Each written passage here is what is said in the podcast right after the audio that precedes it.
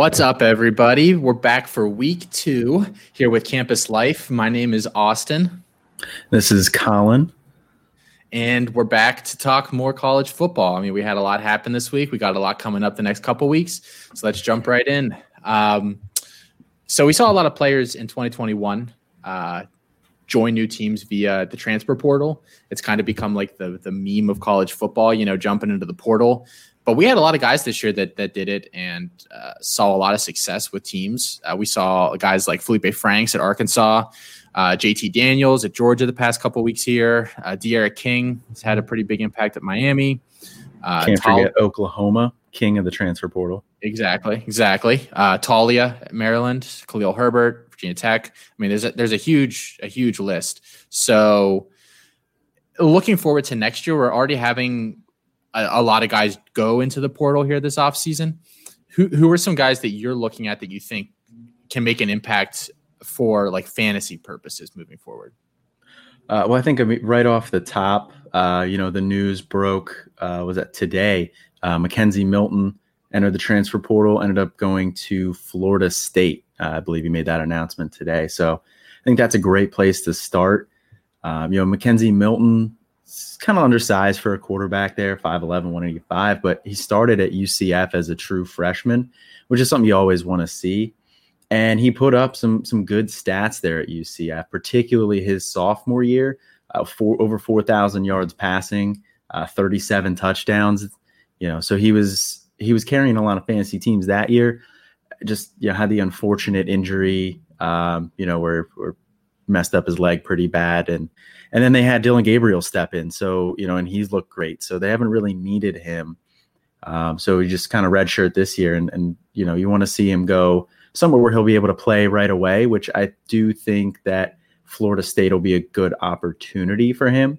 Now they do have Chubba Purdy there um, you know Brock Purdy's little brother and I think Chubba Purdy is going to give him a run for his money for the starting role next year definitely now, I would have preferred to see him go somewhere where he could be a bridge QB for one of these top incoming freshmen. Uh, one of the places that I was really looking at was uh, Notre Dame. You know, with Ian Book probably leaving, you know, they're bringing in Buchner. I think he would have been a great fit there to keep, especially to keep them in the in the playoff, uh, keep them relevant. But you know, going yeah. to FSU, um, you know, I, I, think a lot of the opportunity to make some noise for your fantasy team, but his days as a pro prospect are probably uh, probably numbered. Yeah, yeah. I can't. I it's hard to imagine he passes like all the medicals and everything that you need to have when when he goes to the combine in a couple years. It's it's really funny. I saw an article that I think said that that he had three criteria when he was looking for a new team. He was looking for a school that had a winning atmosphere currently, that he could go play right away, and that had a good offensive line. So if that was what he was going off of, I don't know. Maybe they gave him like old Florida State tape, and we're like, oh yeah, that's what we were this year, because because I mean, from from what I've heard, I actually haven't watched their past couple games, but I've heard that they have a, a new O line coach who's actually kind of coached up the the unit a little bit, so they're kind of more of like the sum of their than this like the sum of their pieces or whatever. Okay. Um, and I, I haven't looked forward to see what they have coming in next year in terms of talent on the line. Although Florida is always loaded with just athletes everywhere. But you have to imagine this probably spells the end of Purdy's time at Florida State, or at least severely diminishes his value because Milton's he went there to be the starter. He's not going somewhere where he's going to battle it out with some sophomore who looked like garbage this year, and and had a season-ending injury. So True. it wouldn't shock me if this is a domino and Purdy ends up going somewhere else now. And uh, but I am interested to see that offense with him there. I mean, he was really good for UCF. It just stinks that of all the guys that could have come in, like Dillon Gabriel's like the one G five quarterback that's probably better than him that went there and has has has done really well for them. So it, it is a bummer. I am I always worry about those guys when they have that that ter- that terrible injury and then they try to play again. Like I cringe every time they're back there getting hit. But I do I genuinely hope that he that they protect him, you know, all jokes aside, and that he is successful there next year. Yeah, I mean, you don't want to see guys like that be successful, especially because you know he had that great story at UCF. Um, but so you think uh, you think he's going to spell the end for Purdy there? You think he'll beat him out this, uh, next year? Yeah, I have a hard time thinking that a guy that was like a mid four star quarterback hangs around two years without really starting. So I, I don't know if we'll see him go anywhere this offseason or not, but you have to imagine that he probably wasn't thrilled when he woke up this morning and heard that news.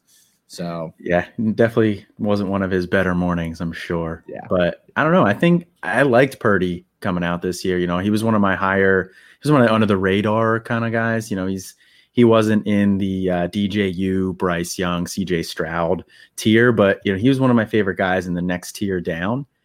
Um, yeah, I think there's a good shot that he could beat out McKenzie Milton. I mean, we haven't seen him since you know the injury, and you know, I mean, I I don't think McKenzie Milton necessarily spells the end for Purdy, just because we've seen guys like what Jamie Newman transferred to Georgia. I'm sure he thought he was going to be the guy there, uh, you know, and then they bring in JT Daniels and Stetson Bennett even beat him out. You know, I mean, Newman, no, New, Newman opted out for the year. Newman opted out for the year, right? But you know, he opted out because Daniels was going to beat beat him for that job. I'm sure when he was healthy, and they just had Stetson Bennett, who they were okay with to hold down the fort. Gotcha, gotcha. Well, I think the other obvious guy that is already well, I don't even know if he's officially in the portal or not. I, I don't think he is, but it's Arik Gilbert, the tight end from LSU. I think everybody knows Gilbert's profile. I mean, he's the highest rated tight end recruit in the history of the composite. He is just a crazy athlete. I mean, he was the Gatorade uh, National Player of the Year as a tight end, which is just ridiculous. Uh, he surprisingly went to LSU. Like that, he wasn't that wasn't on people's radars. I think all the crystal balls had pointed to Georgia initially when when because he's from like right around school. He's from Marietta, which isn't that far from from UGA. And so him, like he he kind of committed there off the back of their national championship game. I thought that was pretty right. obvious. He kind of kind of was going in there. Had a good year. I mean, he missed a couple games with injury, but it sounds like he was just homesick. And I can't really blame a kid for that, especially in these times. Like it's not exactly right. a, a great time. I don't know like what his family's, you know, like financial situation or anything like that is. But he said he wants to go closer to home. Do you have a spot that you really want to see him at uh, in terms of schools that are within a couple hours of him? Yeah, I mean that's a great question. Uh, you know, you, you, hear a lot of the speculation being Georgia. Uh, you know, obviously, with that being you know right in his backyard in Marietta to Athens, you know, not that far away, and he visited Georgia. You know, like like you're saying that that's kind of where people thought that that he was going to go originally. So I mean, you're going to hear a lot of Georgia talk, you know, until he finally makes a decision if he does end up leaving. Uh, but I, one of the other options that I haven't heard anybody mention yet, um, but that actually wouldn't surprise me that much would be Clemson. Now, Clemson's actually only two hours from uh, Marietta. Yeah, I had to had to look that one up. Thank you, Google Maps. Um, and he did have an offer from Clemson. Now he never visited Clemson, but he did have the offer there and they do have an established quarterback. Well, not really established, DJU there, but you know, I mean, he, he came in this year. He looked he looked solid in his production as a freshman. Um, you know, didn't look great against Notre Dame, but that's a tough defense. So, yeah. so we're going to give him a pass for some of the decision making there. But you know, the Clemson just continually brings in talent. Dabo's a fantastic recruiter. You know, if if Dabo can uh, can get a hold of him and and you know put an offer out there, I could see Gilbert, you know, heavily considering that one because they have uh, Braden Galloway there, but and and he's good, but eh, like we were like you mentioned, you know, Gilbert's just in another stratosphere as a prospect. Yeah. Yeah. yeah. And they bring in uh they bring in Jake Briningstool this year too, which he's he's like one of the top tight ends. I don't remember if he's the top guy or not in the composite, but he's like not even on the same level as the top tight ends in last year's class. Like he's not a Michael Mayer. He's obviously not Arik Gilbert. He's uh he's really small. Like he needs at least a year to to bulk and to kind of figure that part of college out. So right. you'd have to figure the opportunities there. Yeah, and, and Gilbert came in, you know, at, at a good size that you want to see for a tight end. Like he came in a grown man. He, he's that rare guy where you look at him and maybe not like mental maturity wise, but just physically, you're like that guy could play in the NFL. You right. could put him in an NFL huddle, and you wouldn't be like, oh, there's the college kid. You know, yeah. it's like kind of like Jadeveon Clowney and AP, like some of those guys that just, yeah, yeah, they just they're built different, as they yeah. say. So, yeah, yeah I've heard. And, and I was just gonna say, um, you know, with with Gilbert too, like um, you know, the, the, athleticism there too with with just in another stratosphere as, as that as far as the tight end goes as well. So he's got the whole combination, like we're saying, size and athleticism. It, it really it really does suck because he was primed to be like the big receiving piece in that offense next year. Yeah. It's it's hard. I mean, a lot of college teams don't really highlight the tight end position. I think this year's Florida roster is like one of the few in recent years that that is really made made it like a priority in the passing game. But he I mean, he was getting targets now with with uh, with Marshall out and Chase obviously missed the whole year. And they didn't. They actually don't have like a lot, a lot of wide receiver depth. They bring in a lot of guys this coming year here, so that should yeah. be interesting to see how that all mixes up. But you you had to figure he was going to get a Brevin Jordan type market share, maybe you know, like a guy like yeah. that. So yeah, that's very fair. Yeah, yeah. So it'll be cool. I mean, there's the other schools in, that are close to him. Georgia Tech, obviously. I've heard UF floated a little bit. They're okay. like four hours from him, so it's not as far as Baton Rouge, but it's not you know, it's it's not Clemson either. But those yeah. are kind of the ones that I've heard that are, that are like within you know that that radius. So eh, yeah, yeah, I, I'm interested to see where he ends up next year. Yeah, and then you always got to figure Bama always is going to be in the conversation for a guy like that as well. So you'll hear, I'm sure, some speculation about that as well, since you know he would had an offer from them too. And how nuts would that be if that game next year be if he transfers to Bama and because they've gotten rid of that year where you have to sit, so now it's yeah you know, he could so go he in there right away. Yeah, yeah, yeah. You can't imagine that Coach O would be too happy about that. No, no. I kind of want to hear him rant about it just because I like hearing him talk a little bit. But oh yeah, that, that gravelly voice. All right. Well, another size speed kind of combo guy that that is rumored to be entering the transfer portal is Keaontay Ingram from Texas. And uh, Herman came out this week and, and downplayed it and said that no decisions have been made yet, that, that he hadn't heard anything, he hadn't signed any paperwork. But there are rumors after Bijan's monster performance two weeks ago that that Ingram is going to be looking for another team. He's never really lived up to the hype. I feel like the last couple off seasons have been, you know, this is Keaontay Ingram's year, and then he kind of disappoints, and then you say, well, this year is Keaontay Ingram's year. He, he's a little banged up this year. Maybe you give him a pass on that, but I feel like he's always banged up. So he's never been a guy that I've loved. I thought maybe he'd be an NFL body, and but he's not been like a mega producer in college, and I didn't see him being that in the pros either. Is there a spot that you think, eh, like an obvious spot that needs a running back that you, you could see him going to? Well, I think the biggest thing with him is is like you were saying, he hasn't really done anything to really stand out as as a running back. And then I mean, obviously Bijan coming in, you know, that that spelled the end for him pretty much like right away. You could kind of see the writing on the wall there because Bijan's just in another level of a prospect as yeah. him now. Yeah. Ingram was the number six running back in his class, so so he's no slouch as a prospect either. But um, you know, Bijan was just was always going to give him trouble. But I don't really see a lot of spots out there where I think he would a lot of big spots out there where I think he would come in and, and play right away. I actually I do think he's going to have to settle for a a smaller Power Five program, um, or you know, or a big G five program. So you know, I don't know if if Luke Fickell sticks around in Cincinnati, maybe you see him go there. Although they do have Jerome Ford. Yeah, yeah. Um, you know, maybe maybe Coastal Carolina um, impresses him enough that he ends up there after Marable goes.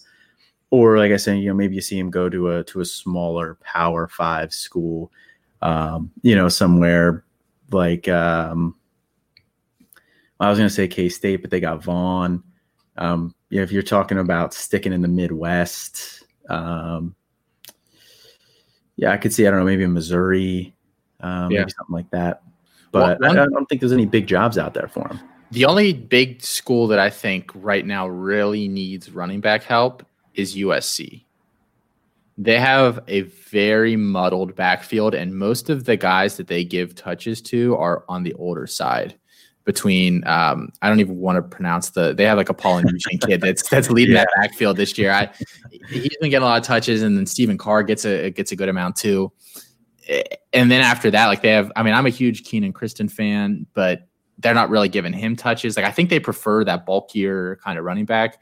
So that's really the only bigger school that I really see as like a possibility for them. But yeah, that's a great point. Uh, Yeah. I don't know. Maybe you know, thinking off the top of my head here too. Maybe in Oregon, if if you go out that way, because Verdell's leaving, so likely leaving. So Yeah. that's Yeah. always an option there. But one of the things I do think Ingram will bring to the game wherever he goes is I, I was kind of impressed that he, they split him out wide at times um, as a receiver. So for a guy who's that big at you know six foot two twenty, he does have some decent receiving chops there. He does. He does. That's a good point. He has. He does have a very well-rounded skill set. I guess my issue with him, besides just always being banged up, like if I have you on a C2C roster, and like I can't put up with you not really producing in college unless you're just so, like you have to be a pretty good talent for me to really want you on my roster in those kind of leagues. Like a George Pickens wasn't really doing anything at the beginning of this year, but he's so good that like I'm fine with him taking up a bench spot and never starting him on that side because you, you're pretty sure he's going to be really good in the NFL. With a guy like Ingram, I feel like he's almost a waste of a roster spot because he's like too good to cut, but like you never really want to start him, but you're not sure if you'll ever actually make it in the NFL. Right. So he, he's like that archetype of guy where I just don't really want him clogging up my C2C rosters. Yeah. But he does have the name value there. So, Yeah. you know, maybe depending on where he ends up, you can always float him as like a sell high, you know, wait until wait till he signs somewhere, wait till a little bit of hype builds and then try and ship him somewhere else as part of, you know, part of a package. So Yeah. Yeah. that could be a route to take with him. If That's you know, if somebody else is in the mindset of you or you don't really want him clogging the back end of your roster, but he does still have some value. That's a good point. That's a good point.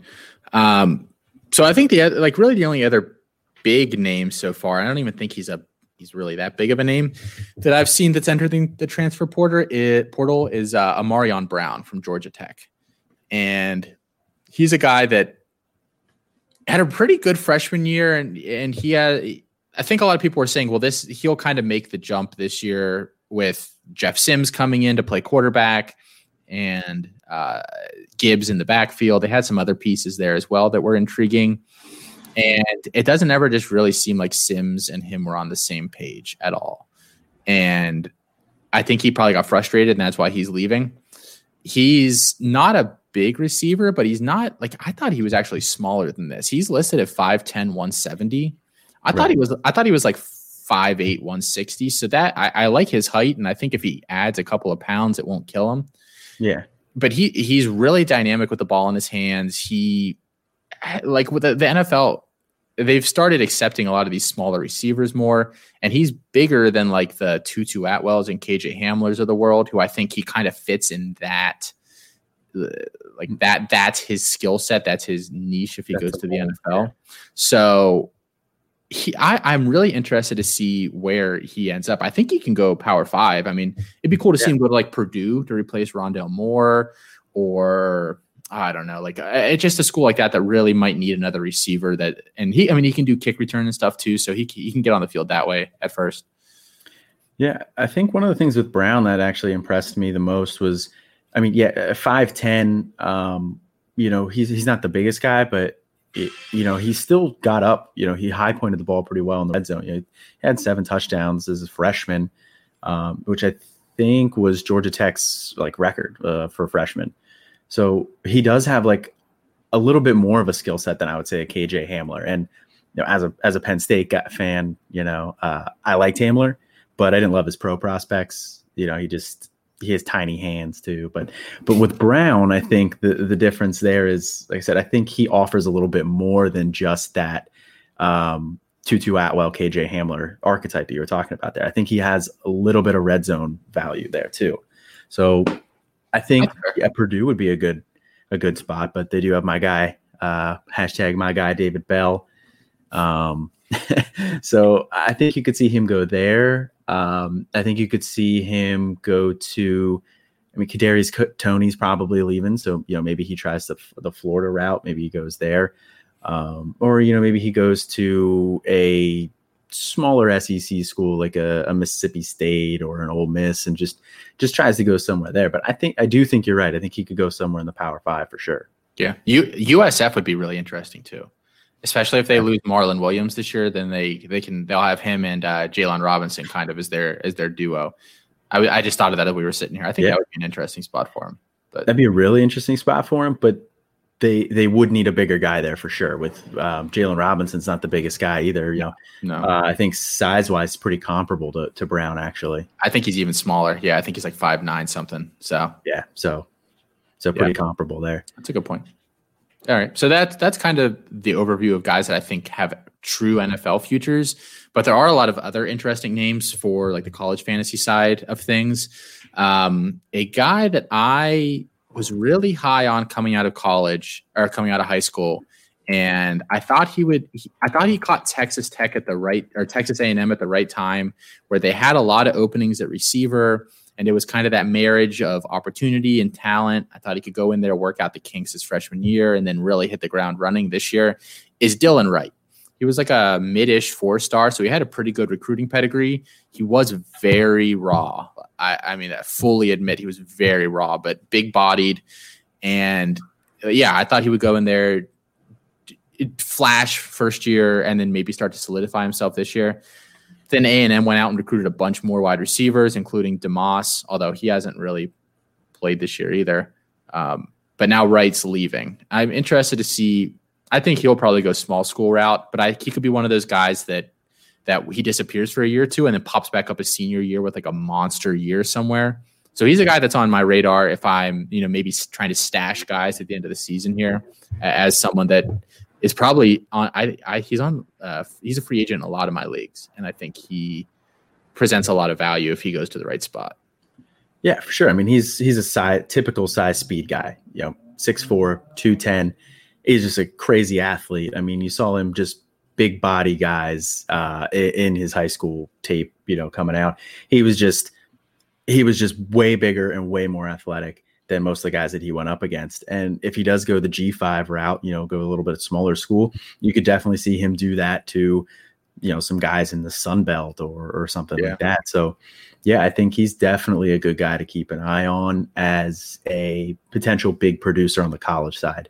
He'll have to definitely refine himself a little bit though more as far as like the technique goes if he wants to be a pro prospect yeah yeah i'd agree with that um, any other guys that kind of catch your eye that yeah maybe aren't nfl producers but i'm very you're very interested for your college teams yeah one of the guys that i like um, you know especially on the college side there is going to be peter parrish um, you know he was the the four star guy uh, you know 2019 went to lsu they, obviously, they had Joe Burrow there, so he wasn't going to play last year. Um, and then you know they have a couple other guys this year. Just he never really got a shot, um, but he's transferring there to Memphis. Um, and I think one of the things that interests me the most is the coach there, Silverfield, was the run game coordinator uh, when Norvell was there, and they just kind of promoted him within. So he's you know, with the running game, you know, he's going to have a have heavy focus on that. And Parrish is a true dual threat guy. Yeah. Um, you know, 24 7 sports comped him to uh, Jalen Hurts coming out. So, yeah, more of a runner than a passer, but I think that'll provide like a different dynamic than that with that offense than what you've seen in the past. And, you know, you always love the dual threat guys for for fantasy, yeah. you know, the, yeah. the Konami code. Yeah. It wouldn't shock me if you told me this time next year that he had like a Malik Willis type blow up out of nowhere. Yeah. He would be one of the guys that I would that I would point at because yeah, transfer, new offense, but it's a prolific offense, and they bring back a lot of talent at wide receiver too. I mean, Coxie leaves and Gainwell leaves at running back, but they they always seem like they have a couple guys waiting in the wings, and they have like Calvin Austin there. Yeah, they um, develop guys well. Yeah, yeah, they really do. They don't really get. I mean, they get nothing higher than like mid low three stars, and they're they're just one of those teams that they yeah they just do a good job developing. Yeah, well, and especially like we were saying with the run game too. You know, they they brought out um, you know Gibson, Gainwell, Henderson. So you know they're at Pollard.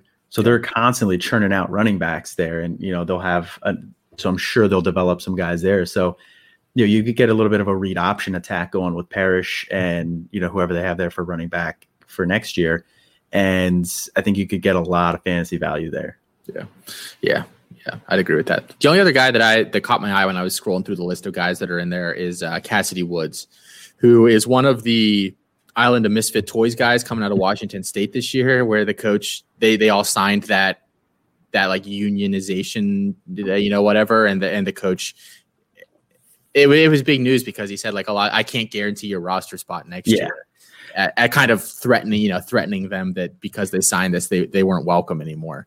Um, right. Well, but, that was yeah. Washington State was really the only area where, or the only team that you saw that that kind of had like a big problem with that. Yeah. Yeah, yeah, definitely didn't handle it well because no one's even talking about that anymore. No, like it's a not story. You, you had to, you literally as a coach, you just had to say nothing, right, for like three weeks, and it was over, and they couldn't even do that. So, not a lot of high hopes there. But he's leaving there. He's a bigger guy, kind of athletic. The the Washington State uh, beat guys really kind of highlighted him as a when he as a true freshman in camp that year as a guy that was impressing it's the Mike Leach offense, so I don't know how well he translates to like another offense, but I am interested to see if he goes somewhere. I, I, def, I don't think he's a he's a Power Five guy at all, but could see him go. I don't know where he's from. You know, like a, a Western Michigan level of of yeah. play, and, and see him do pretty well there. Well, you brought up the the Mike Leach connection, and you know Mississippi State uh, you know, they're going to be looking for guys. You know, they kind of had a mass exodus there with Mike Leach. So, you know, I think you know, maybe maybe Mike Leach brings him in and sees, you know, just to see what he can do if if he wants to go the Power Five route. Um, but I do agree with you. I do think he probably would be a better suited for uh, for a mid tier G five school yeah. if he just wanted to put up some production. But you know, definitely a guy to keep an eye on though for sure because he's got the size. You know, it's six four two twenty five. So yeah, yeah, you know, he could definitely burst. You know, and I'm sure he's a guy who's free right now. So, yeah. you know, if your waivers are still open, you have an open spot. You'll pick him up, see what happens. Yeah, yeah, perfect. All right. Well, we'll continue to monitor that situation. And we'll probably talk about the portal again this offseason, just because, like I said, I mean, there's like 15 guys that entered it today. Like with with the COVID kind of freezing everybody's eligibility for this year, it's going to be really interesting to watch those situations play out. But you have to imagine that we might see some other big ish names go that route. So keep your eyes out for that. Um, it, it, the other thing that I kind of been looking at the past couple days is, and it just got me thinking because Christmas is like a week away, and we still have regular season college football, or at least like you know conference championship games, which yeah. is just mind blowing to me. But there are a lot of, I mean, there are some interesting games. I don't know how many of them are going to be good, but for for if you're looking for Devy C2C guys with opt outs and things happening, who are who are some guys maybe? Uh, for instance, in the Pac-12 game, USC and uh, with Washington being a, a late scratch, we have Oregon now filling in. What what are some things that you're watching for in that game? Well, I mean, Oregon's coming off of two bad losses here, um, so I'm kind of surprised that they got in. But with Washington not really being able to do anything with COVID. Um, I guess it's just kind of like, well, who are we going to bring in that has a name? You know, who who who might bring in some in some viewers? So I guess that's why Oregon got the the nod there. But a guy that I'm looking at, uh, for as far as like the the Devy C2C side of things goes, uh, Drake London uh, for USC there. Um, you know, big body guy, 6'5", 210. Um, but he's he's athletic too. I mean, he's a basketball player there for USC too. So, you know, he's two sport athlete at the D at a high D1 level. You know, he's a big time athlete. Um, didn't get a lot of time last year for, for basketball uh, for USC. So, you, you hope that he goes and, and focuses more on football going forward and realizes that that's probably his ticket forward. But he was a four star guy in, in last year's class and like I said, he's not he's not just a jump ball guy. You know, he actually does a lot of stuff over the middle. Um, you know, so I, th- I, think he's a guy that I'm going to be keeping an eye on there, particularly with an eye towards 2021 with uh, Amon-Ra St. Brown likely leaving and Tyler Vaughns with his what is this like sixth year of eligibility there or something.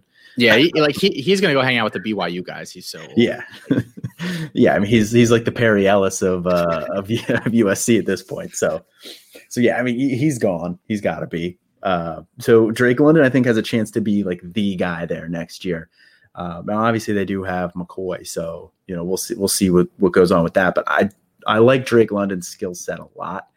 He's a little bit bigger than what I typically like in a receiver, but again, going back to just his athleticism, he's just a fluid mover, great movement skills as an athlete. So I think that mitigates that size for me a little bit. But I know you're a big uh, a size uh, guy. So what, what are your thoughts on London? That sounds so wrong. So I don't know why you had to phrase it like that. so, I mean, if, I mean, everybody knows you're you're uh, you're a size guy. So so six six five is like right on the border for me of of too tall. Six six is like really where I'm just I really start doubting. Got guys like uh like Warren Jackson, T.J. Vasher. Uh, they're kind of like the it's just a little too tall for me. I haven't watched that much of London. I, I, I watched, so I, I, did watch the USC game this past weekend, and he had like that really nice long deep catch. I still think McCoy might be the better player of the two, but I am interested to see like if like you were talking if Vaughns comes back because everyone gets that extra year of eligibility. Like I really want to know what's going on behind the scenes with these teams. If if coaches kind of have a foot like on the back of you and there's you know kind of see ya out the door. Uh, because I mean you you can't say no if Vaughns wants to come back. He's a decent player. Right. But then and then you also have Gary Bryant Jr., who I really really like that was in this year's class. But he's he's the Amon Ra.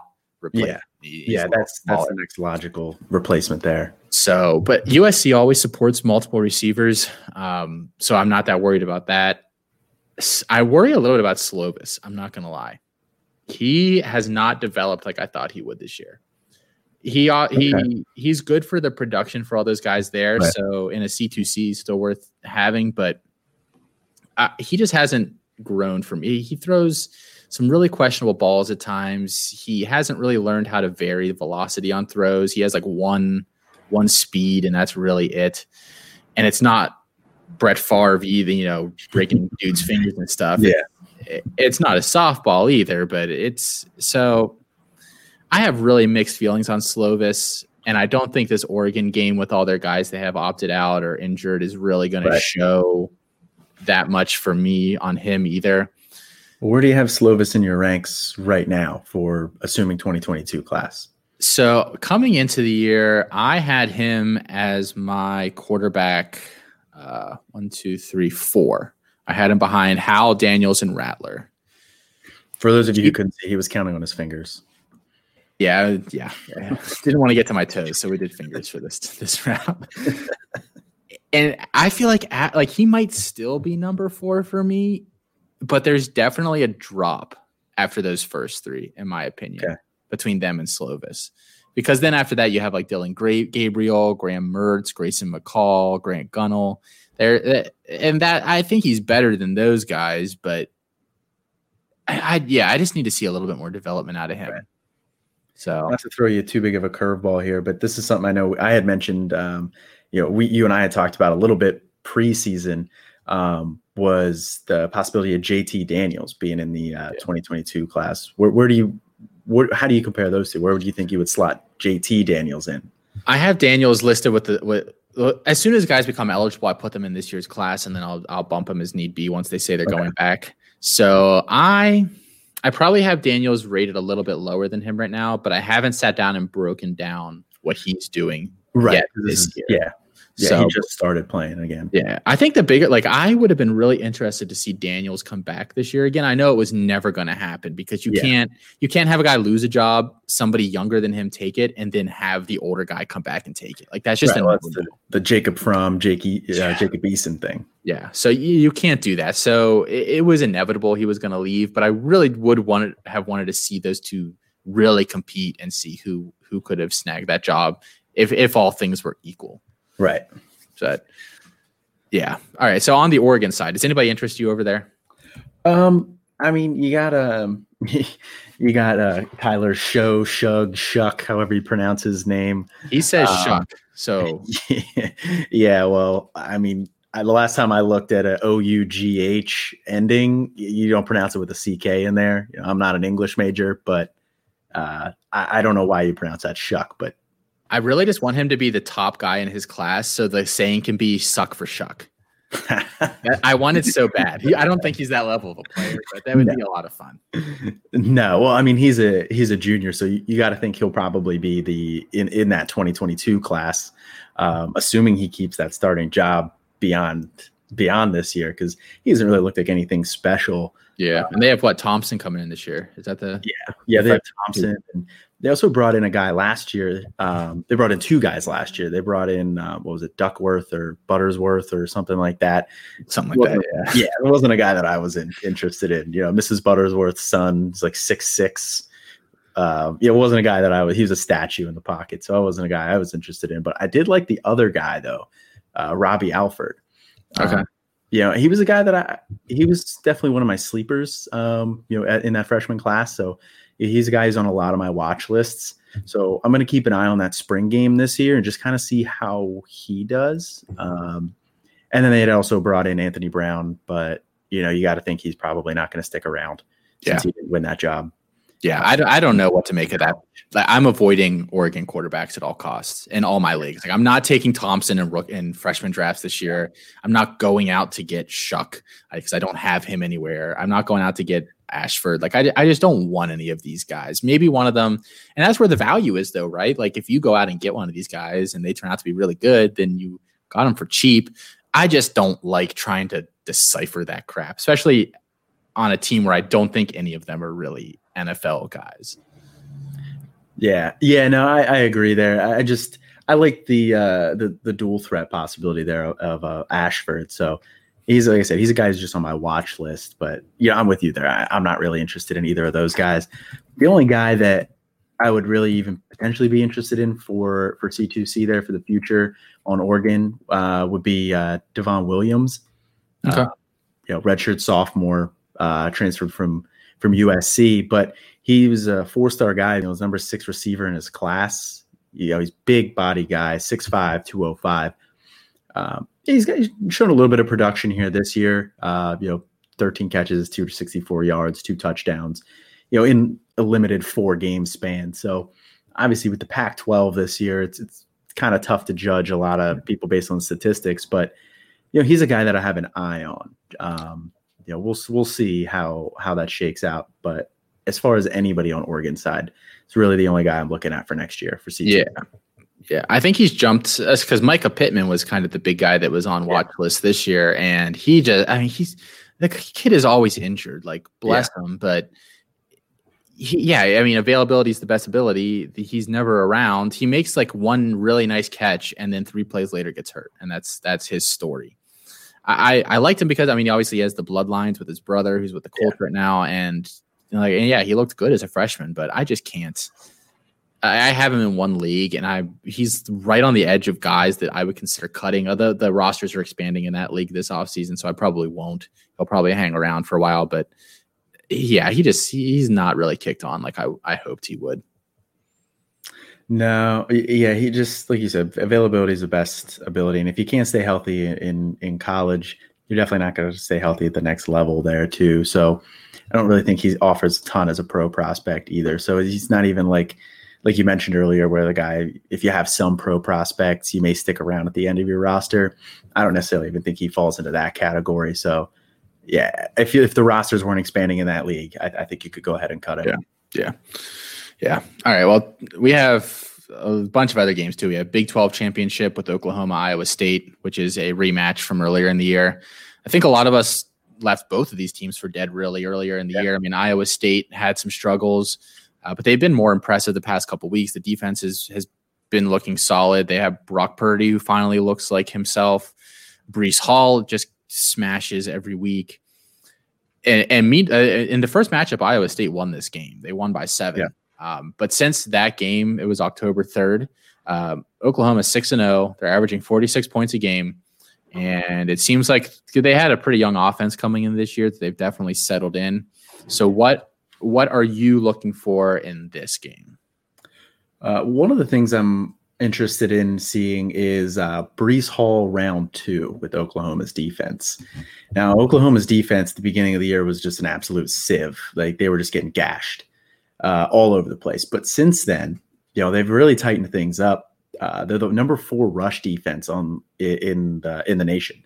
You know, they're only averaging giving up 88 yards per game, and you know, Bryce Breece Hall uh, put up 139 in their first matchup. So I'll be interested to see him, you know, how they game plan against him because I mean he's the focal point of that offense. Yeah. So you know, everybody's been trying to game plan against him all year. Meanwhile, he's throwing up 100 yards every game, except for the last two where he hit 91 and 97. So I'll be interested to see if they can limit him somewhat. But uh, as far as like you know, guys that maybe you know aren't the the obvious choice there, uh, a guy I like there uh, for Iowa State is Xavier Hutchinson. Uh, you know, he was the JUCO transfer this year, uh, three star from Blinn College, um, which you know we're gonna have to obviously shout out one JUCO school every every episode now after episode one. Um, Blinn is in Texas for Blinn's, anybody who Blinn's does pretty. Blinn's pretty famous, aren't they? Yeah, yeah. I mean, it's it's a Texas school, so so I, I was just poking fun at it at episode one there with our our Kansas JUCO ranks, but uh, yeah, no, it came out of JUCO there to Blinn. Um, didn't light the world on fire. Uh, you know, 47 catches, 652 yards, five touchdowns, but he was a three star JUCO transfer, which you know, like we had mentioned before, like that's that's pretty high of a, of a JUCO transfer.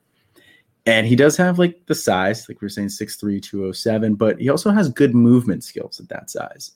Um, you know, he's he's a uh, he's a kind of guy who who actually has like solid route running ability. And there was this really good article I was reading on a, a website called Wide Right Natty Light, which I guess is some uh, some Iowa State blog. Sounds legit. It, it is. It was very legit.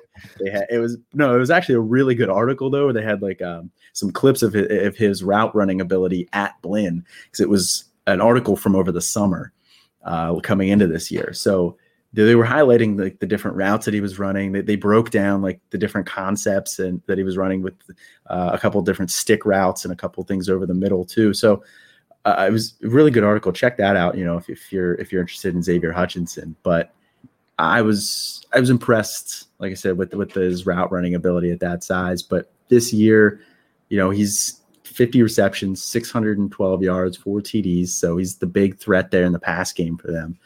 Um, so I'll be interested to to see how he does in that one as well. I expected uh, Tarique Milton to kind of be their guy this year that was uh, the leading the way. Um, I, I, was surprised when I saw a couple weeks ago that that he was doing so poorly and that Hutchinson has had really kind of kicked on for them. Um, are you interested at all in um, Charlie Kolar as far as tight ends go? I mean, this is such a loaded class.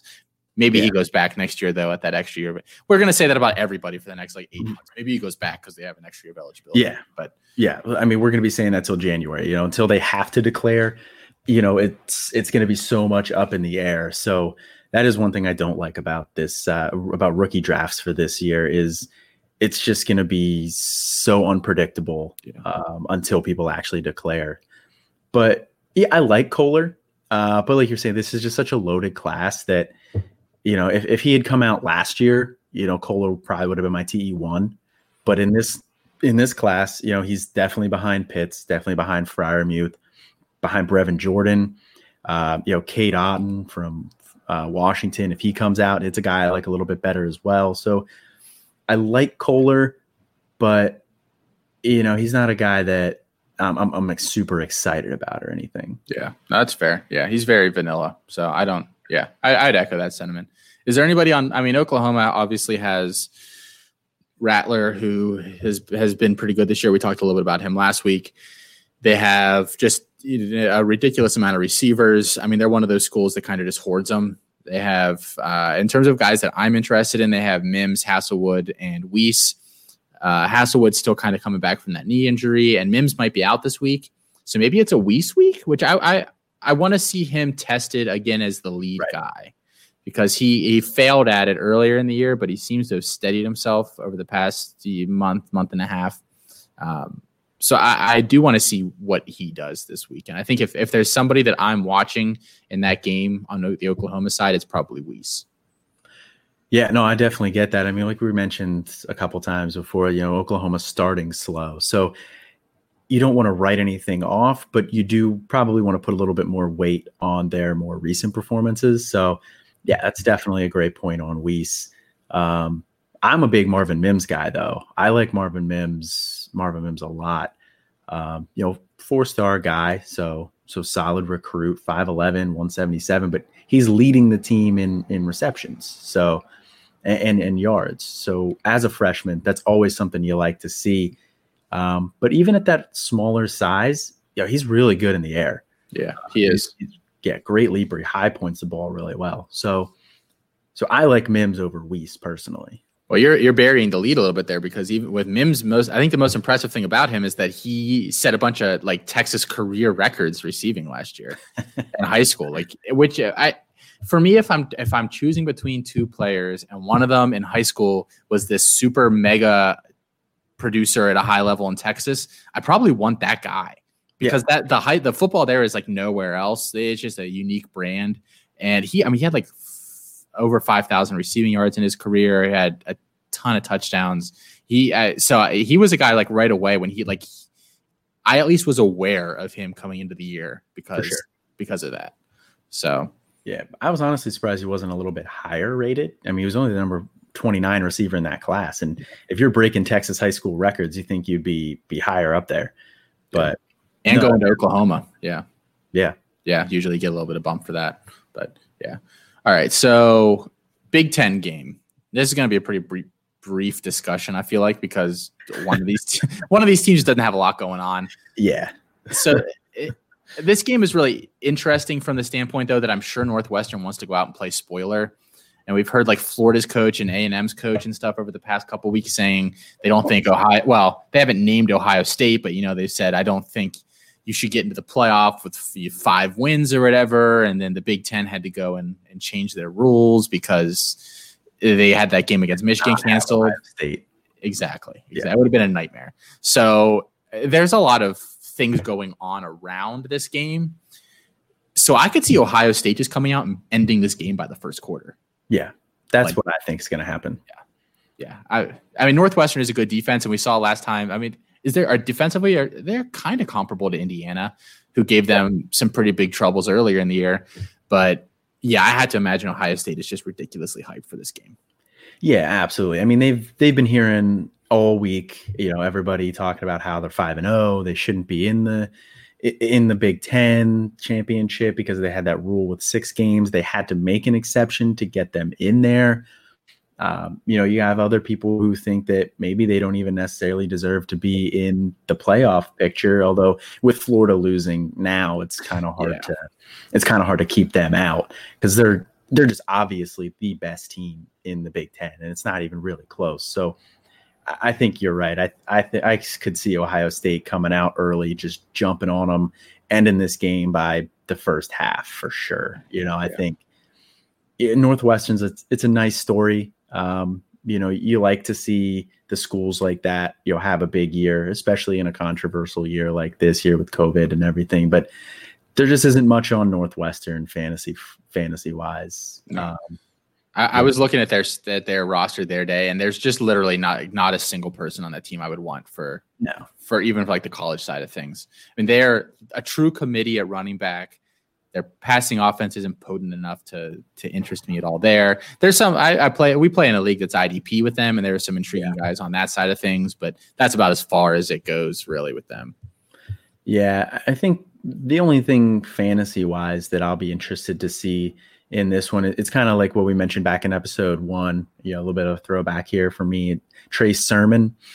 Um, you know, I, I want to see him perform well down the stretch. Like I was saying, you know, he's a guy who I think will be a riser if, if he puts string some nice games together. But Northwestern has a good rush defense, so you know, I'll be interested to see you know what he can do against them.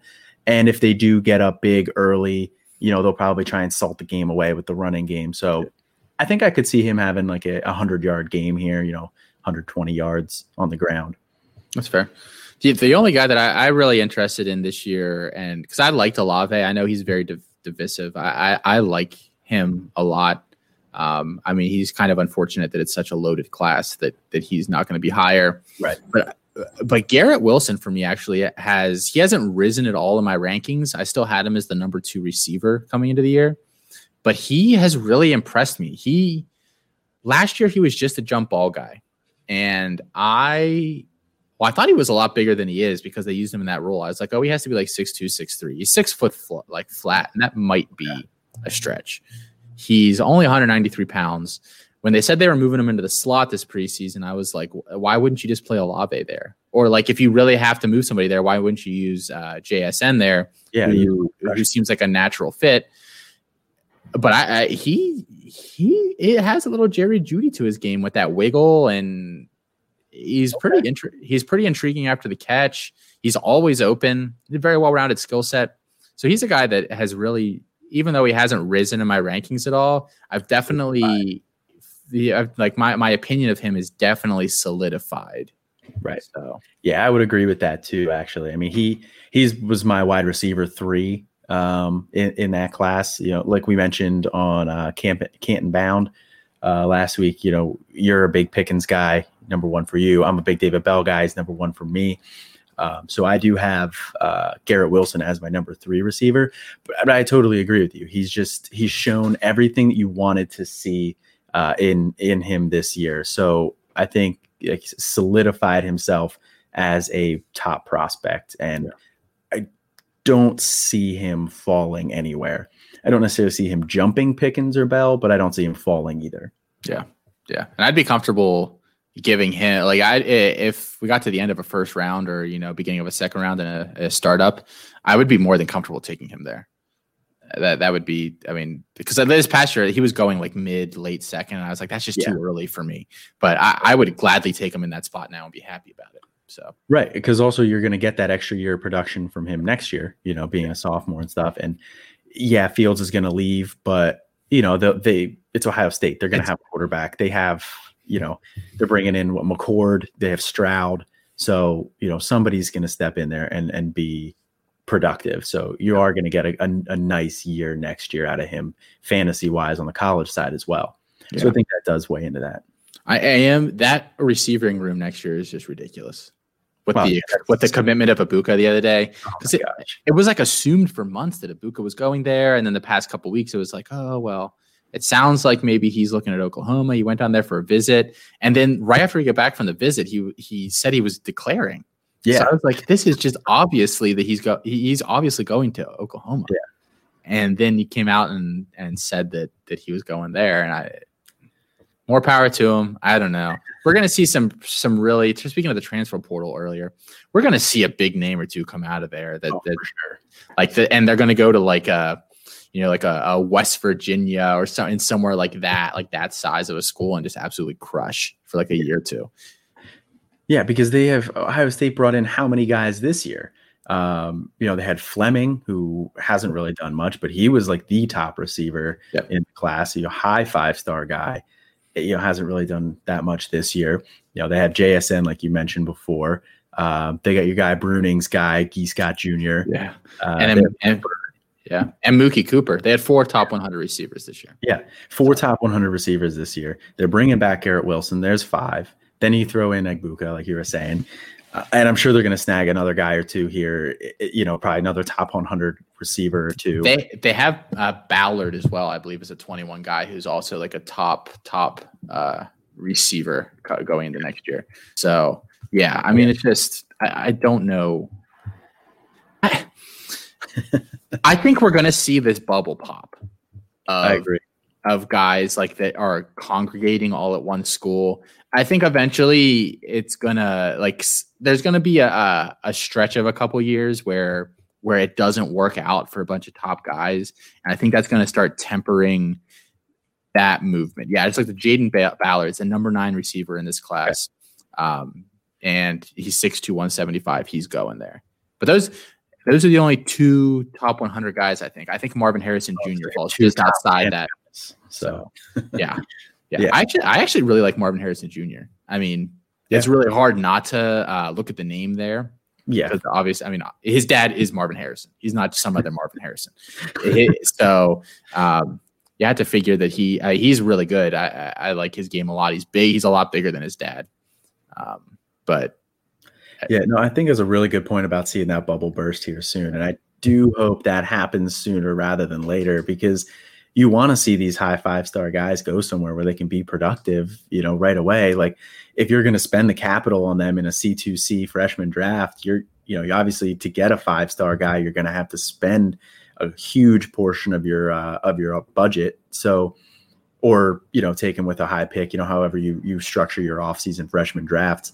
But you you know if you're paying that much for him, you want to see him produce pretty much right away. You don't want him to be sit there freshman year. You know, they bring in somebody else, they recruit over him, they leave, go somewhere else. Now you got to wait till he's a junior to produce. That's not what you want. So I do hope we see that bubble burst soon. Yeah. I mean, and the frustrating thing is they Ohio State uses these guys just enough. Yep. Where maybe they don't, then maybe they don't leave. But because I mean, they they they haven't done so much this year, and I think it's because of the situation more than anything else with you know COVID and everything. But they wrote they like they'll run like hockey shifts. Like they'll put three guys in, and then they you know they'll run a couple plays, and then they'll just swap in three other high four star guys, and they just wear you down like that. Bama doesn't quite do it the same way, but they use those guys too. So those are the two schools that maybe the bubble never bursts for them, but you know, maybe a Georgia or uh, you know, Arizona State bring, has been bringing in a bunch of guys, yeah. or USC, like those schools. You know, maybe we see that happen. I, I don't know. Well, maybe the bubble doesn't burst completely, but maybe it gets deflated a little bit, where they only bring in, you know, two guys in a class every year instead of four at Ohio State. But and poor little old Ohio State gonna have to yeah, don't even roll around in the mud with the rest of us. State. All right. Well, another school that brings in a lot of receivers. Speaking of that, is Clemson. They play ACC championship. That was really good. I've been working on that. I've been working yeah. on that. I watch, it shows. I watch a lot of uh, watch a lot of ESPN nowadays. To, to well, that that that's not the place to watch if you want the smooth transitions. Stephen A. Smith is, shouldn't be the guy that I'm. Uh, Four, I mean, five, six. yeah, if you're Stephen A. Smith, though, that makes me max, and I, I don't want to be. I, I don't want that. Uh, all right.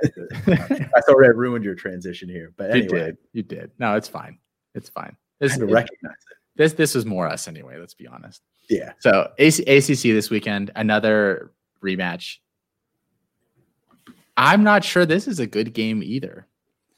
It was close last game, and I do think Notre Dame, like Notre Dame, getting the full force of Clemson with Trevor Lawrence there is a lot different than with DJU there. It just is. Even if, even with how well within the circumstances he played in that game, it's just totally different.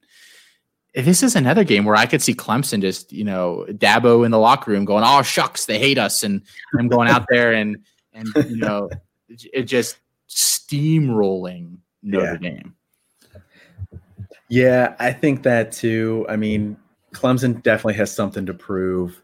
You know, I think there was a reason they were the number one team coming into the year. And, you know, Alabama has, you know, obviously looked phenomenal all year, which, you know, we'll get to them later. But yeah, I think with Lawrence back, and I think Venables is going to get that defense up and get them hyped, you know, because they didn't play great against Notre Dame. I mm-hmm. mean, it's Ian Book, you know, like an Ian Book you know had a good game against them. You know, they just I, I do think we're going to see Clemson just trash them. But what I want to see is ETN. Can he have a bounce back against that good Notre Dame rush defense?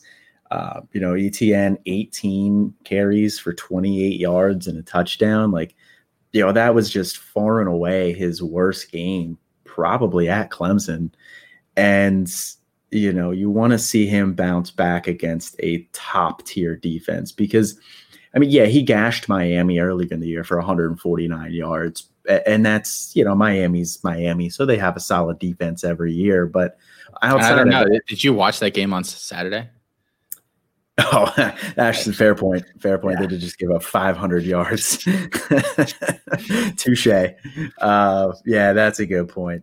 So yeah, but I, I anyway, I back to ETN. I, I do want to see him do something this week. You yeah. know, he's probably not going to move out of my out of my top spot. You know, it's him and Najee, and you know maybe maybe Najee like pulls into a one A one B situation, but I don't know if I see him jumping ETN for me. But I would just really like to see ETN have a bounce back. So, I was t- we were talking before the show here. Uh, this is the time of year where I start really adjusting my rankings. I, I, like to get that full season in before I start doing it. And I have Najee number one now after having oh. ETN as number one for a while. I, I have oh. Najee jumping him. Um, I don't think Najee creates as well for himself as ETN can, but he, I just have a really hard time watching Najee and not thinking that even if he goes to a terrible team or Eh, I just ha- I have a hard time seeing him be anything less than a high end running back two on like a season to season basis. I think he's going to be much more steady. Where Etienne, I, th- I think he's a better player, and I know I always I always profess you know draft the upside, go for the home run hitter, but with how early Etienne's going to go in drafts, I'm not really comfortable taking that big of a chance that early in draft, like in rookie drafts this coming year. He's going to go like 103, 104 because there's just no running backs at all in this year's class. Right. So I, I mean, Najee's probably going to go early too. So I, I, probably won't own a lot of any of those guys in, in dynasties, and I actually don't own either of them in any of my C2Cs either, because um, I don't believe in taking running backs early. I just don't believe in in that uh, in those drafts. But yeah, that's fair. I actually kind of differ philosophy there. Wise, like I wanted to get my running backs last year. I was a huge fan of Swift. You know, he was my RB one. I was a big Dobbins guy as well. Um, you know, so I wanted to make sure but but then you also had Taylor and CEH and Akers as well. Which so I wanted to make sure I got I came out of last year's drafts with at, at least one of them, hopefully two of them if I could do it.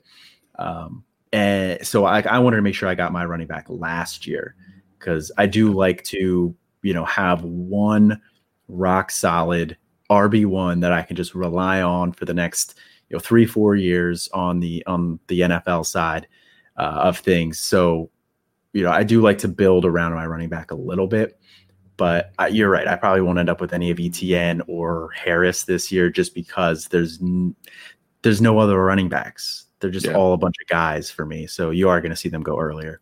And can you imagine if those guys had come out last year? Like oh what this year's class would look like? Like yeah, this would this it, without those two, this would be the weakest running back class I would have ever seen in my life. Yeah, it's definitely the weakest running back class in in memory, like for sure for me. Yeah. Um, you know, I didn't, I wasn't a big fan of the Jacob Sanders class, uh, but I at least liked those two guys. You know, and then you had Darrell Henderson who made a little bit of noise this year, so you know whatever. But uh, yeah, if they had come out last year, you had you would have had six like RB ones in that class. Like it would have been 2017 all over again. Yeah, yeah, no, it is pretty ridiculous. Um, so Najee, Alabama, they play this weekend as well. It seems like they that game seems to be less hyped now because Florida lost this weekend, uh, and in rather embarrassing fa- fashion. Side note: Dan Mullen, like, just stop, shut, shut up, shut up. You, he makes an ass of himself every week in his post game yeah. comments. Like, you don't have to bury your guy but you can say like, yeah, like maybe it wasn't the best decision. Like we talked to him about it, obviously in the heat of the moment. You know, you can give one of those bullshit answers yeah. that everybody eats up. But going, oh, he was just jumping up and the the shoe went. Yeah, I didn't, like, I didn't see it go anywhere. It somehow like, went twenty yards downfield. I don't know like, Come on, man. Like no one, no one's buying. So that that's a total side note. But what are you watching in that game this weekend? I think I think that uh, that's possibly another blowout. Yeah, well, I don't think it'll be as big of a blowout. Um, I mean, that's hard to say because Bama just this year just looks like the clear cut top team. I mean, you know, they don't really have any weaknesses offensively. Defensively, it's your typical Bama defense. So I could potentially see that one being a blowout as well, but I do think this one's going to be a little bit closer than the Ohio State Northwestern, potentially even Notre Dame Clemson as well. Um, but I think one of the big things that I'll be watching in this one is uh, the usage of Jase McClellan. Now, you know, last week everybody's going to remember that big 80 yard run that he had, but you know, he what goes under the radar there is though that he was he had more carries than Roy Roydell Williams. Uh, Trey Sanders you know, obviously didn't get any touches. So that's way to rub salt in that wound. so is my my thing there is is Jase McClellan gonna be the Bama running back for next year that you want? You know, McClellan was the number six RB in this class, so he's got that you know recruiting pedigree that you want. And there's no clear cut top guy there yet. So I want to see him continue to work ahead of those other guys. Now, obviously Najee is going to be the guy there, and then they have Robinson Jr. too. So you know, those two guys will probably play ahead of him. But if McClellan can can hang on to kind of the RB three role this year and stave off the other guys, I want to. I'm probably going to want to keep an eye on him for for 2021. Yeah, and I, I, have a message for Nick Saban too. While we're on oh, the, while we're while we're while we're yelling at coaches on the show here, Nick, listen up.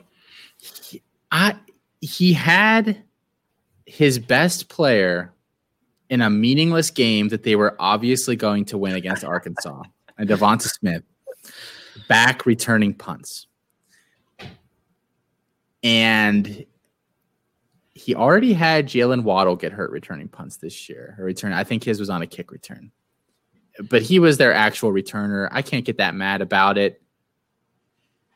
You have an entire bench loaded with four and five star athletes at the corner position, at the receiver position, at the safety position, at the running back position yep.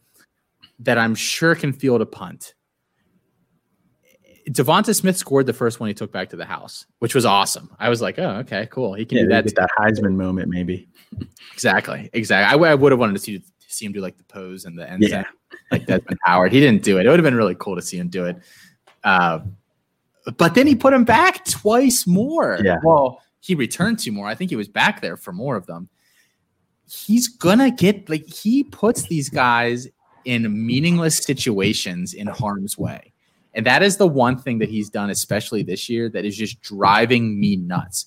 He's given Najee, they'll be up by like 40 in the fourth quarter, and he has he's given Najee tough touches on the interior. Sit him down. You, you have Jase McClellan, you have Roydell Williams, you have, I guess you don't have Trey Sanders, you have Keilan Robinson, who I really like, who they haven't really given any touches to this year. There are other options on that team. He needs to be really, because if it happens again, then I think you look at him and you say, what are you doing? Yeah. He's never going to get fired. I mean, he's a god. No, there, but yeah. But it starts to piss people off when you do you're tossing your guys to the wolves like that. So yeah, because that could ruin somebody's career potentially. Yeah, you know, if they get yeah. hurt back there. Yeah, and like you were saying, it's just it's unnecessary. You know, there's they had how many receivers that they brought in this year, and they're electric guys. Or or even put Metchie back there if you want. If you want one of your top guys returning it, you use Metchie. Yeah, yeah. I don't know, but not so, Smith. exactly. Exactly. So that, I mean, I I mean, I think all the obvious guys. We're looking at Pitts in that game. Yeah. I mean, it, how do you feel about Mac Jones? So I think Mac Jones has played his way into a position where he's likely going to be a, a, a, round one quarterback this year. That's kind of where the talk's trending. So I think he's gone after this year. So obviously, you know, you want to see him, you know, be successful in those last two games there, put up some nice numbers. But as far as a pro prospect for for Mac Jones, I don't know. I, I probably I'm not out on him, but I'm not as high as everybody else is.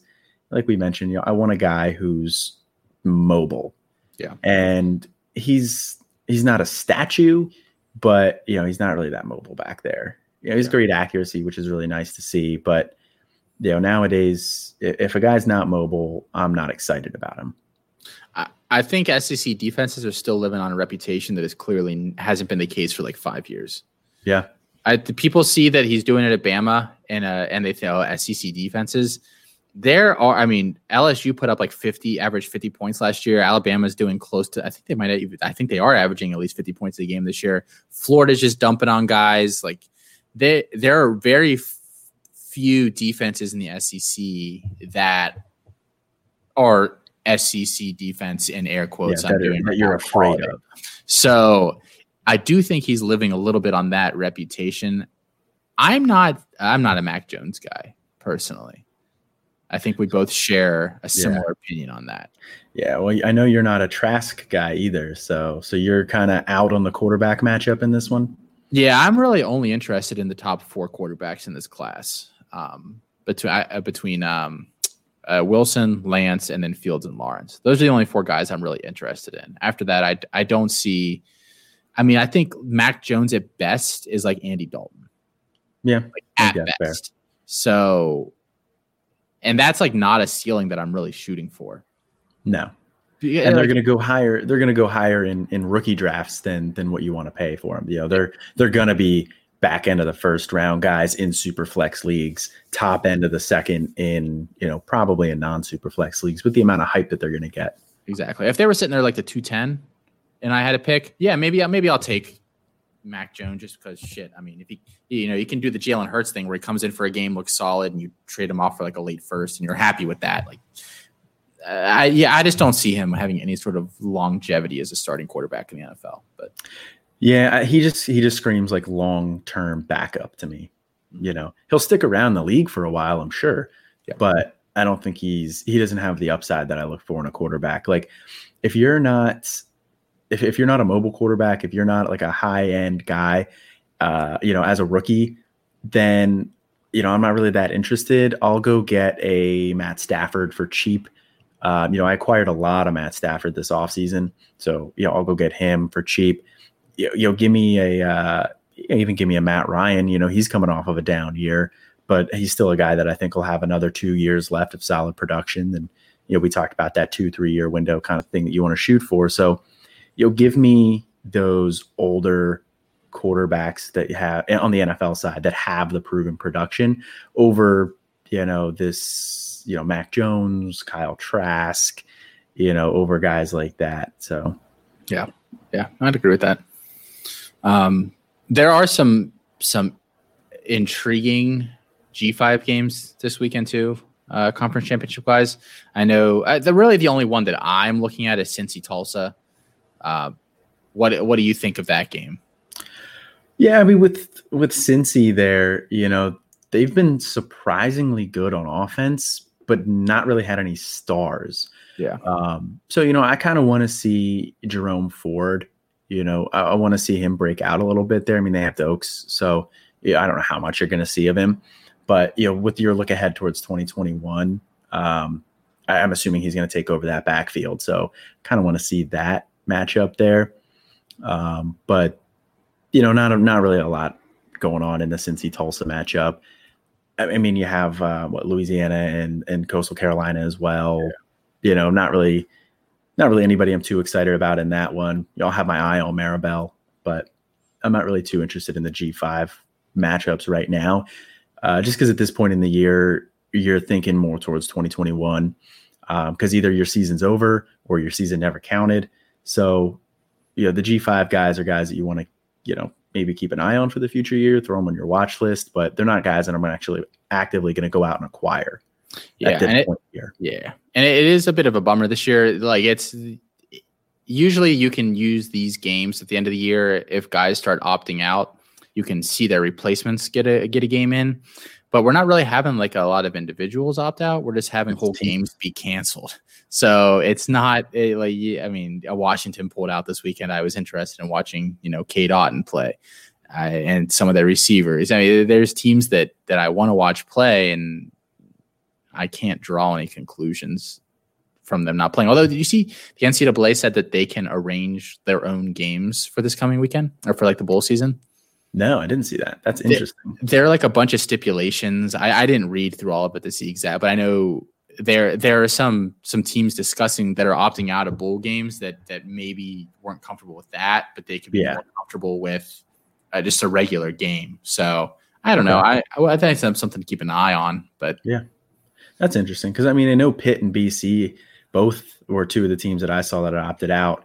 Now I mean they're you know both ACC teams, so you know they would probably want to try and schedule somebody else. But yeah. Well, LSU LSU imposed that bowl ban because they were going places this year. Yeah, yeah. Really, I mean, that was really big of them. It was, yeah. No, that was. I know it was tough for Coach O. Uh, you know, he and I spent many nights on the phone together. You know, crying, talking about it, and, and it was a hard decision for him. But I think it was the right one for him. You know, obviously you, you hate to see to hate to see what it did to their postseason chances, but it was the right move. They always have next year. Yeah. Uh, all right. So quickly here at the end of the show, we like to kind of have a segment that's looking forward to next season. I mean, everything we talk about looks to the future, but but really just one segment that focuses on what are we looking at specifically for 2021. So with that being said, what if we're looking on the college side of things, and maybe an offense that you find that you, that you think is going to take a step next year, and that you can go out and buy a bunch of their pieces for really cheap. Uh, that for me, when you put this show, question on the show sheet, my eyes lit up. My you know my heart started beating fast. Um, you know, I got I got real excited for this one because there's a clear cut answer for this for me. You know, it was I, I wanted to find a way to talk about these guys this offseason and talk about them soon before you know other people started to catch up to him. And to me, that's Mississippi State. Uh, you know, they had that monster game week one against LSU where they broke the, the record. KJ Costello threw for 600 passing yards and, you know, they just absolutely lit, lit them up and everybody got so excited and they're like, wow, like, you know, th- this offense is going to be for real. And then it turns out that, you know, apologies to my good friend Coach O, your defense just kind of sucks this year. so, and then after that, I mean, that's when you saw it. Um, just kind of just nosedive. They got shut out by Kentucky, which is the first time that uh, you know uh, Mike Leach has ever been shut out in his two decades of coaching. Uh, so, you know, and speaking of the, his two decades of coaching there, when you go back and look at year one versus year two, there's just such stark differences between year one of a Mike Leach offense, where he's coming in and just trying to get things going, and year two um, you know, Texas Tech, his first year in 2000, they went three and five in the Big 12, which not bad for a Texas Tech team, but they only averaged 25.4 points per game, which is pretty low for a Mike Leach offense. And in all five of their losses that year in, in conference play, you know, they were held under 24 points. So they didn't really do a lot there. But then year two in 01, they jump uh, you know, eight full points per game to 33.5 points per game. They have five games over 40 points, including a 58 point game and a 63 point game. You know, then you transfer over to Washington State, 2012. Year one, they just bomb. They're one and eight in the Pac 12, which it's Pac 12. So one and eight is pretty atrocious. They have 20.4 points per game with four games with less than seven points. Oh, jeez. Yeah, not good. And year two, uh, in 2013, they go four and five in the Pac 12, but they average 31 points per game. So it's 11 point per game jump. They have three games under, they only have three games that are under 20 points, and they have four games that are over 40 points. So, you know, that highlighting the differences there between year one, year two, you can see that it just takes a while for Mike Leach to get in there, get his guys in there. And with Mississippi State this year, they didn't have any non-conference schedule, so there were no cupcakes where they could just pad their stats. You know, they only have 18.3 points per game this year. And then you had all of the the mass defections that, you know, he just yeah, Mike Leach is the kind of guy who bless his heart, he's an asshole. so, you know, he's gonna rub people the wrong way. Yeah, yeah. So it's not surprising that they had people leave. It's pretty incredible that they managed to find a guy that's a bigger asshole than him, the replacement Washington State, apparently. Yeah, right. yeah. Um, but Mississippi State, you know, they they have three nice pieces there um, that I like that I'm actively going to be looking to acquire this year. Uh, and the first one, Will Rogers, 6'2", 205. Um, you know, so he's got solid size, but He's a lightly recruited guy. He was only three stars, but he was recruited at Washington State before Leach transferred. So he's a Mike Leach guy. Um, yeah, so he's a guy that Mike Leach kind of had his eye on to run this offense, and it took a little bit for him to get in there. You know, KJ Costello had to fall on his face, and then fall on his face again before uh, before he finally put Will Rogers in. But Will Rogers is like the ideal guy for a Mike Leach offense you know, he, he can extend plays with his legs. He's not mobile though, but you know, he, he can move around. And he just he looks really good in the short to intermediate areas of the field. Like his accuracy in that area of the field is really good. So, you know, if somebody's not paying attention in, in your league and they didn't see him um, you know, put up 440 yards and three touchdowns against Ole Miss, which it's Ole Miss. So, you know, Ole Miss's defense isn't great this year either. Talking about those SEC defenses that are not great, but you know, and then the week after that, this week against Auburn, didn't look fantastic. That was probably his worst game.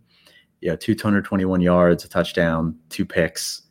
uh, you know, only 58.8% completion percentage, where all of his other games where he was the starter were higher than 65% completion percentage. Yeah, so it's easy throws. It's, yeah. The, it's those easy throws to that that offense he sets, sets right. up for him. Yeah. Right, which like I said, he's he's ideal in this. You know, he can take advantage of those situations.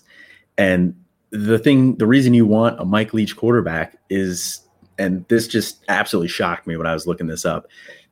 The top 4 all-time pass attempts leaders, 7 of the top 10 and 10 of the top 15 were all Mike Leach quarterbacks. That's incredible. In all-time pass attempts leaders. So you want Mike Leach's quarterback. So go get Will Rogers. You do have a little bit of risk there with Sawyer Robertson. Was, I was uh, about to ask you about that. Do you think that you think there's some risk? Because I, I think Robertson's like Rogers is a nice guy, but Robertson is he's looked good this year. I've I've seen a little bit of him play. He's down in Texas. I, I just like those Texas guys. Like it's just a higher level of competition, and and like you, like you were talking about with Rogers, he's a he's a Will Leach guy. So, and it's not like Rogers has done so much this year that you have to figure that he's the automatic choice. I don't know. It's a it's a dangerous buy, but he's probably so cheap anyway that it doesn't really matter. Right. It, there's like you said, there is that little bit of risk baked in with Robin Robertson, but I I don't think Mike Leach and Mike Leach isn't the the guy who goes with the freshman every year. Like you saw, it took a while for him to go to Rogers over Costello. You know, Mike Leach is a guy who likes to have a veteran in there. He likes to have a guy who has experience in his system. He likes a guy who he can just rely on. So that's why I think Will Rogers is going to hold off Robertson next year, despite Robertson being the high, the better recruit um, and potentially even being the better prospect long term. You know, you, you don't always invest in Mike Leach offenses for the prospect, but you want to invest in Mike Leach offenses for your college fantasy team. That's a good point. That's a good point. Um, the other guy that I have, um, you know, hearts around in my notebook, and and you know, I'm I'm writing Mr. Colin Wally, is uh, Jaden Walley, and you know, the, this guy has just been going nuts the past three weeks. Three consecutive hundred yard games, um, seven catches at least in each of them. Uh, you know, and that was against Georgia and Auburn. So you know, two of the legitimately vaunted SEC defenses. Um, you know, and he put it up against them, and then you know he put nine for 176 up against Ole Miss. So you know, but we mentioned how they're you know a fake SEC defense, but Jaden Walley was a three-star athlete. So it took a little bit of time for him to to transfer into like the wide receiver role and you know kind of get comfortable there. But I think you know these last three games he looked really good. He's solid after the catch. You know he's an athlete, so he's got the the movement skills that you like to see. He's got good wiggle after the catch, and he's tough. You know he doesn't go down you know right away, but he also has nice hands for a guy who's you know, who was an athlete is now, you know, moving full time into wide receiver. Um, so he's a guy also that I don't think is going to be very expensive at all. Like he may even be on your waivers still in some leagues. So that's I, another guy that I'm all in on. I, I tried to pick him up this this past weekend along with two other guys in a league that we're in together where yeah, we didn't have the regular season and some teams weren't really they, they weren't really paying attention yeah. on that side of things and a team that hadn't paid attention at all came in and bid more than me on all three of them on his first yeah. move of the season. It was just such a kick in the nuts. Yeah, that was yeah, I wasn't real happy about that. He poached me on a couple guys as well, Walley included. Yeah, Walley was a guy that, that I, I, he's on my my list of uh, of interesting guys. They bring in a couple four stars this this coming year too. Although I've actually I've actually watched both of them and I really don't like either of them. But okay. uh, it, but uh, I mean, Mike Leach. I don't doubt Mike Leach for for college fantasy. Right. If he thinks if he thinks these guys are going to come in and put up a bajillion yards and then never go to the NFL, then sure, why not? I'll take yeah. it. Well, because because how many legitimate pro prospects does Mike Leach turn out? Um, you know, that doesn't really have very many of them. I mean, he had Crabtree at, at Texas Tech, but that's oh, about it. I, I love Michael Crabtree. but I mean, that was about it. So you you don't like I said, you don't go for Mike Leach for the pro prospects. You go for what he's going to provide you on that college side. And like we said, he just they're just going to throw the ball all the time. So yeah. you want the the quarterback, you want the receiver, but there's a guy that I know that you had your eye on because we had off-season talks uh, about this guy. Um, you know, you you were a big uh, Jo'quavious Marks fan, correct? Yeah, I am. I still am. I still am. Still love him. Okay, they, yeah, he's another guy I had an eye on. My eye on. They they've really kind of it, it's actually really interesting. They've kind of like bifurcated that that backfield where Marks does most of the pass catching, and um, oh, who's the guy that that gets most of their their touches? Yeah, and that doesn't usually happen in a Mike Leach offense. So no. it's actually like blown my mind that he kind of separated those out. I don't know why he did that. I don't know if that's something that's going to continue to happen moving forward. Um, because it, Marks was not very efficient this year. No, uh, well, he had the he had the receiving game work. Um, you know, he had ten catches in in the game against Arkansas.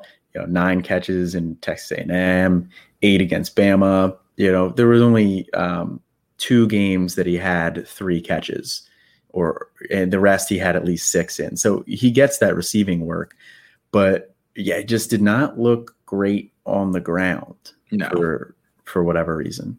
And Which, it could be some offensive line issues too. You know, they've like we said, they had a mass exodus there. So, which it doesn't really surprise me. I, th- I thought he was a good runner, but I thought where his value was was obviously in the in the pass catching game. I thought he was probably the best if not the best, the top three pass catching back in his in his freshman class. And I think he he was my number one. I mean, Gibbs was obviously also very very good, and he's been very good this year. Um, but yeah, yeah, I mean his efficiency, but the the like eh, Borghi's efficiency wasn't good last year with Washington no. State in that game either. So yeah, I mean it's just one of those things where you have to look at Mike Leach's offense, realize what the trends are, and then just be okay with this guy never being anything in the pros. Exactly. So yeah, he, these like Walley and Rogers were the two guys that I was like, you can go out there, get these guys cheap. Um, you know, particularly if maybe you don't have anything to play for on the NFL side, but you have like a Wayne Gallman type or you know somebody like that is probably not going to do much this year, but or next year, but you know could still be productive for somebody who's a contender in the NFL side. You know, maybe float some offers out there for a package that would include Walley or Rogers.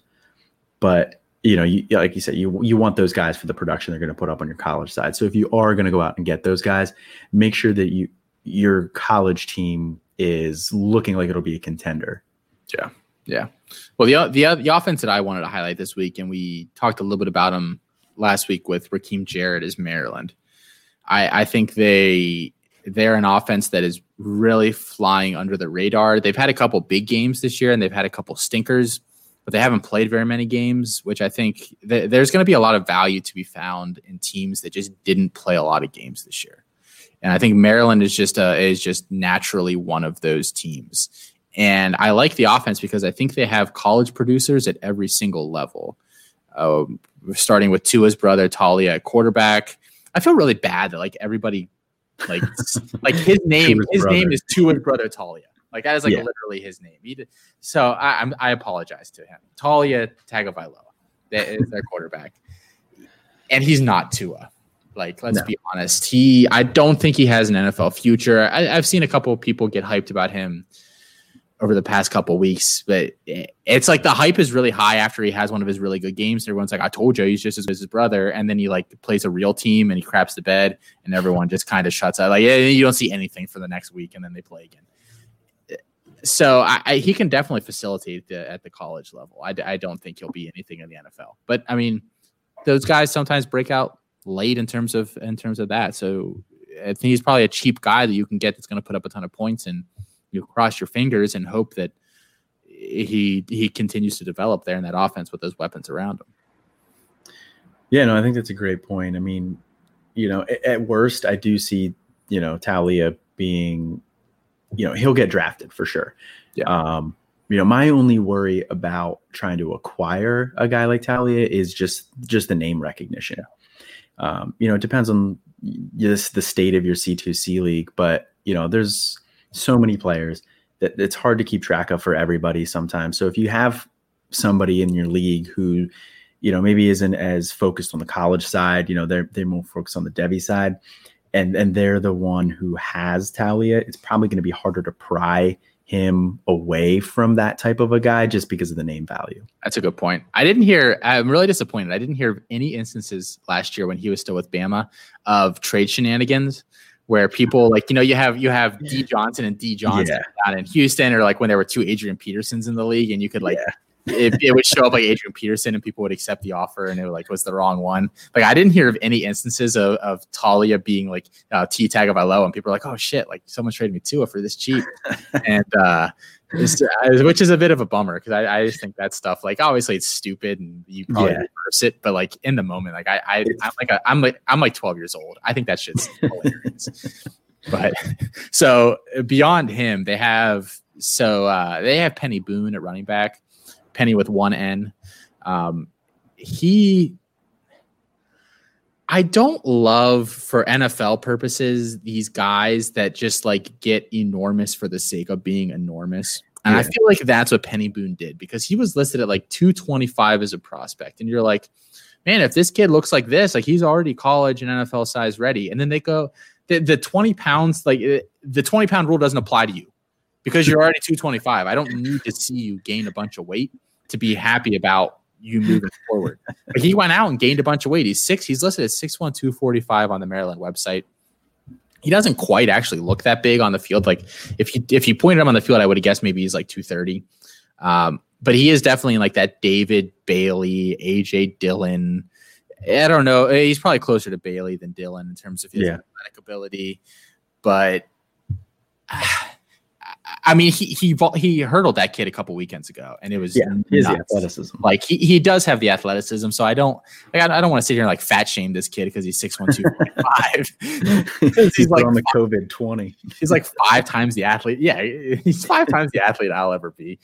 Um, yeah my my COVID twenty compared to his COVID twenty is very different. Yeah, he gained two extra ab muscles. He somehow has an eight pack, and I got man boobs. So it's like it's not really comparable. but yeah, I I, I mean I, I, like him in that offense, and I liked Funk in that offense this year too. As a guy that literally I'd never heard of coming into this year. So yeah. you have to figure he basically just steps into that that role, and and Funk had a pretty good year this year. I don't I didn't look up to see what his stats were, but but every time I watch the game, I mean, that offense opens up holes for him. And yeah. so I had 500 yards, 516. Okay. So yeah, that's not in like five games. That's not bad. He had that yeah. big game against Minnesota too. Yeah. I was that's the first game I watched him, and I was like, "Holy crap, is this kid like a legitimate NFL prospect?" And then I watched the rest of his games, and I was like, "No, he's not." But but he yeah. looked. I mean, thanks Minnesota for making everybody look like an NFL guy against you this year. Um, Well, uh, circling back to, to Peny Boone, I think one of the most interesting things I found for him was 24 7 uh, comped him to TJ Yeldon uh, coming out, which I just, I don't see that at all in him. And, and normally, like, I'm not a big comp guy, so like, I'm not going to bash anybody for, for coming up with a comp because those are really difficult, but I don't see that one at all. So, you know, whoever came up with that one over there, you know, you maybe need to go rewatch that yeah, that is an athleticism, but yeah, huh? That that is. I, yeah, I wouldn't. I wouldn't have said he was in that that class of of player at all. So interesting. Um, but then they have a bunch of receivers too that are pretty interesting. I think Jarrett. I really wanted Dontay Demus to be something for the NFL and I'm just not sure he is. And it's like crushing me this year. he hasn't been. He hasn't even been disappointing. It's just like I, I have watched them a couple times, and he never really. I uh, he, Jarrett had that game where he you watch that game and he just took it over from yeah. the wide receiver position. Okay, like that. That's what like a first round receiver looks like, or even like you know, he's first or second round receiver. And even I think even Jeshaun Jones has had more moments where I'm like, that looks more like an NFL guy than Demus. But I do. The thing is, though, I think Demus gets drafted before Jones because he's way bigger at 6'3", 217. Like he has really nice size.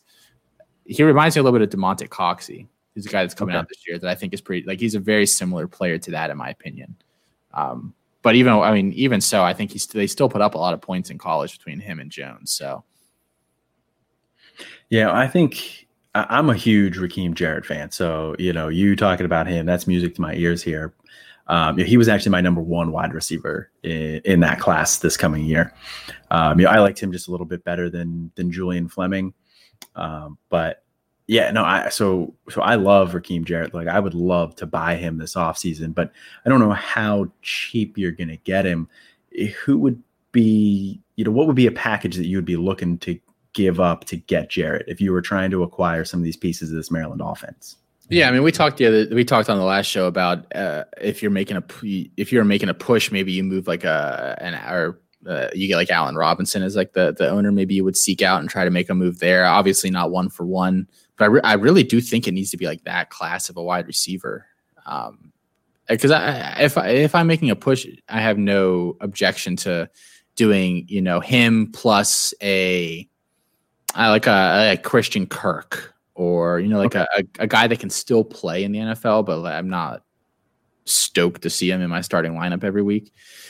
If I'm looking at like if I'm talking about college guys to trade for him, that's a really tough one. Um, if you're looking within the position, I would say I have him ranked right around like uh, Kayshon Boutte from LSU. Okay. I like Boutte a little bit more, but I think he's still within that range.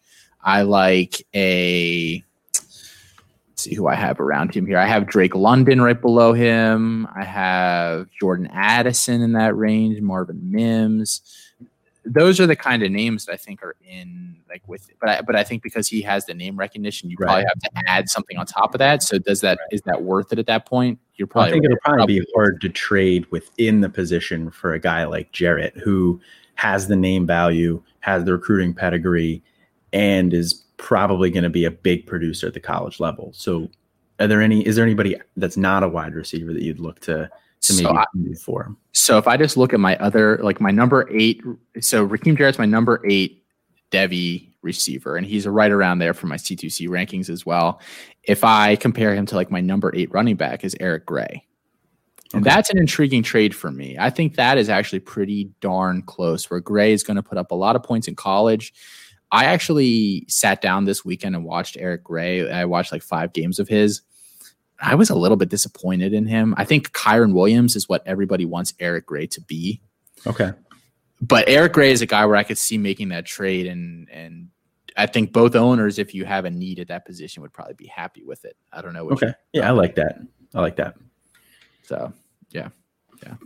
All right. Well, I think that is our show for tonight. We ran a little bit longer than we we usually like to here, but we really wanted to talk about those conference championships, um, and, and the transfer portal is is ever looming in the background. So uh, we will see you guys on Thursday this week uh, with our Canton Bound show. Um, we are releasing this show um, here today, along with our two shows from last week, which got delayed a little bit. Um, and then from here on out, it looks like it's going to be Monday night and Thursday night releases for the two shows, um, barring unforeseen circumstances or, I mean, next week's Christmas. So I, we haven't discussed that schedule yet, but um, probably probably won't be uh, probably won't be those nights next week either. But but but yeah. going forward, that's that's going to be the regular uh, timetable, I think. Yeah, so so stay tuned for for a little bit of an up uh, adjusted schedule for next week. But beyond that, um, yeah, look for us on Monday nights with or uh, Mondays with Campus Life and Thursdays with uh, Canton Bound. Yeah. All right. So I'm Austin. find me at Debbie Dietz on Twitter. He's calling. You can find him at Campus Two Canton with the the two as the number. that is the currently the official Twitter account of this podcast. Yes, and the Canton Bound. Yes. So with that, we will uh, say uh, have a good night, guys, and we will see you in a couple of days. Have a good one.